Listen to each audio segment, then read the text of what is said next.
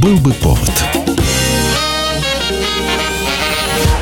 Здравствуйте, я Михаил Антонов, и эта программа «Был бы повод». 28 октября на календаре и рассказ о событиях, которые происходили в этот день, но в разные годы, ждет вас в сегодняшней передаче.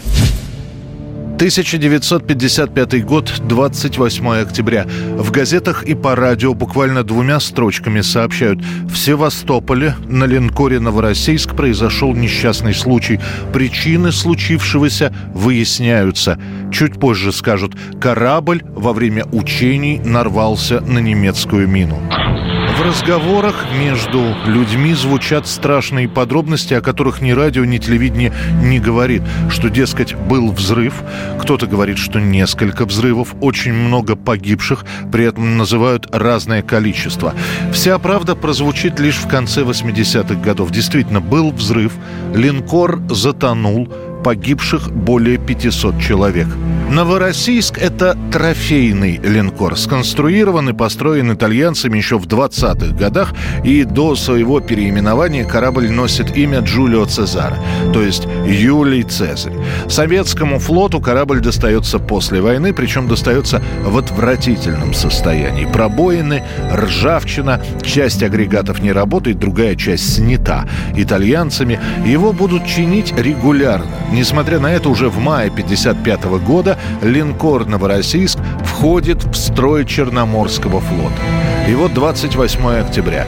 В середине дня в 100 метрах от берега на глубине 17 метров под палубой Новороссийска раздается взрыв. В этот момент на линкоре 68 офицеров, 243 старшины, 1231 матрос. Корабль начинает набирать воду и давать крен. Узнав о происшествии, дается приказ попробовать доставить линкор на мелководье. К тому моменту уже погибли 100 человек, которые находились внутри и были сначала оглушены взрывом, а после затоплены. Однако вода прибывает так быстро, что уже через несколько минут Новороссийск опрокидывается. Те, кто был внутри линкора, выбраться так и не смогут. Часть из них длительное время держалась в воздушных подушках отсеков, но спасти удастся лишь 9 человек. Другие, спрыгнув в воду, будут раздавлены упавшим корпусом корабля. К вечеру линкор полностью скроется под водой. Вся информация по этому происшествию будет засекречена. Сам Новороссийск поднимут лишь через год. Хоть версий будет много, и диверсия, и торпедная атака сойдутся все-таки на взрыве мины времен Великой Отечественной. Гибель Новороссийска послужила сигналом к началу масштабного сокращения военно-морского флота СССР. На металлолом пошли линкоры «Севастополь» и Октябрьская революция, трофейные крейсеры «Керчь» и «Адмирал Макаров», множество трофейных подлодок, эсминцев и кораблей других классов. Виновных командование, которое не начало немедленную эвакуацию после первого взрыва, выявят и накажут строгим выговором и понижением в звании. 1972 год, 28 октября. Пытаясь нарушить доминирующее положение фирмы Boeing в сфере пассажирских авиаперевозок, на рынок выпускается новый комфортабельный самолет Airbus A300. Hello and welcome aboard. As we prepare for departure, we ask that you pay close attention to the following important information about this A300 airplane. Несмотря на то, что самолетостроение развивается не только в новом свете, но и в Европе, американцы своим массовым производством Боингов захватили практически весь рынок. Противостоять им можно только сообща. И вот авиастроители Великобритании, Франции и ФРГ при поддержке правительств объединились в консорциум для разработки перспективного пассажирского самолета. Франция берется за конструкцию пилотной кабины и системы управления самолетом, Британцы конструируют крылья, немцы – корпусы и части фюзеляжа. Самолет начинают строить в 1969 году и доведут до ума спустя 4 года. Его несколько раз покажут на выставках. Именно в этот день и будет объявлено, что Airbus официально выходит на рынок. Однако со всеми доработками самолет начнет массово выпускаться и регулярно выходить в полеты только в 1974 году. TAA Airbus. Wide-bodied international standard with two wide aisles. International comfort because you're never more than one seat from an aisle. Причем в итоге выйдет так, что Airbus A300 стоит чуть ли не дороже Боинга. И именно поэтому его не так охотно покупают, чем уже проверенные американские самолеты. Да и активно эксплуатироваться Airbus станет только в Европе. Американцы принципиально не будут закупать эту машину. 1973 год. На улицах Еревана праздник. Впервые в своей истории армянский футбольный клуб «Арарат» становится чемпионом СССР по футболу. У нас в Армении есть город Арарат.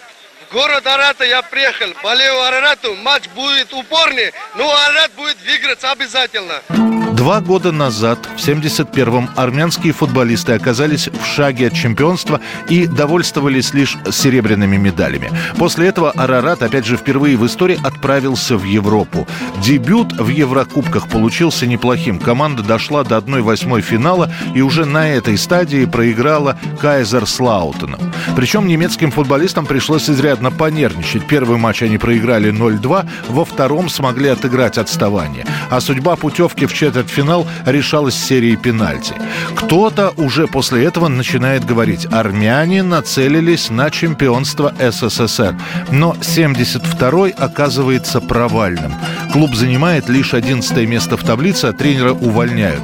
Зато через год ереванская команда берет Кубок СССР. И это был уже подвиг, потому что Арарат в Кубке обыгрывает не кого-нибудь от «Динамо» Киев. А после будет и финал чемпионата страны. Идет финальный матч на Кубок Советского Союза. Вспомним решающие этапы этого поединка. Место проведения финала Армения на главном центральном стадионе в Ереване собирается почти 70 тысяч человек. Ереванский Арарат в финале играет против ленинградского «Зенита». Петрозаводск. Ваш прогноз? Арарат 2-0. Арарат 2-0. И действительно, после первых 30 минут Арарат ведет со счетом 2-0.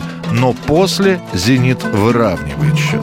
И лишь на 54-й минуте будет забит тот самый чемпионский гол. И после финального свистка зрители начинают выбегать на поле и обнимать футболистов. Свое чемпионство в чемпионате Советского Союза Армения будет праздновать три дня с массовыми гуляниями, песнями и танцами прямо на улице. 1983 год. Под финал уходящего года уже полюбившийся многим коллектив «Земляне», которые выстрелили своей песней «Трава у дома», они вдруг вновь выпускают новинку. Сначала композиция «Каскадеры» звучит только по радио. Ближе к концу зимы 84 года на телевидении покажут и клип, в котором сами музыканты поют песню про каскадеров, оседлав снегоходы. На самом деле этой песни уже три года.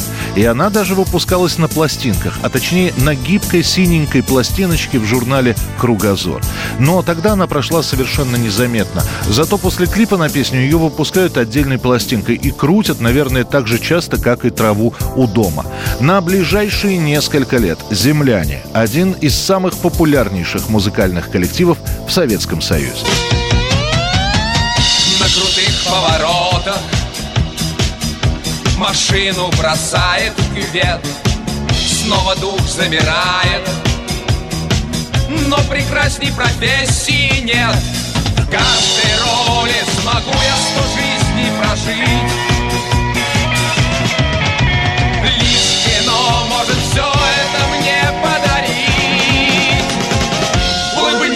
каскадеры. Ведь опасность это все-таки пустяк. Улыбнитесь, каскадеры. Мы у случая прекрасного в гостях Это наша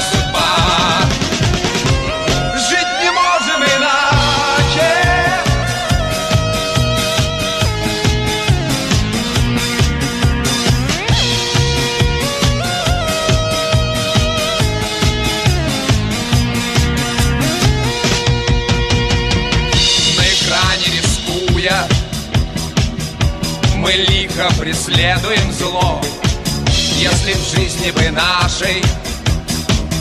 Так же нам бесконечно везло. Снова съемка, погони и риск без конца. Мы работой своей обжигаем сердца.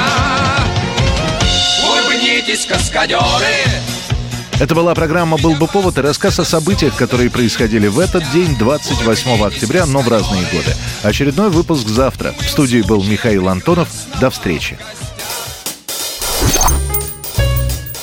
«Был бы повод»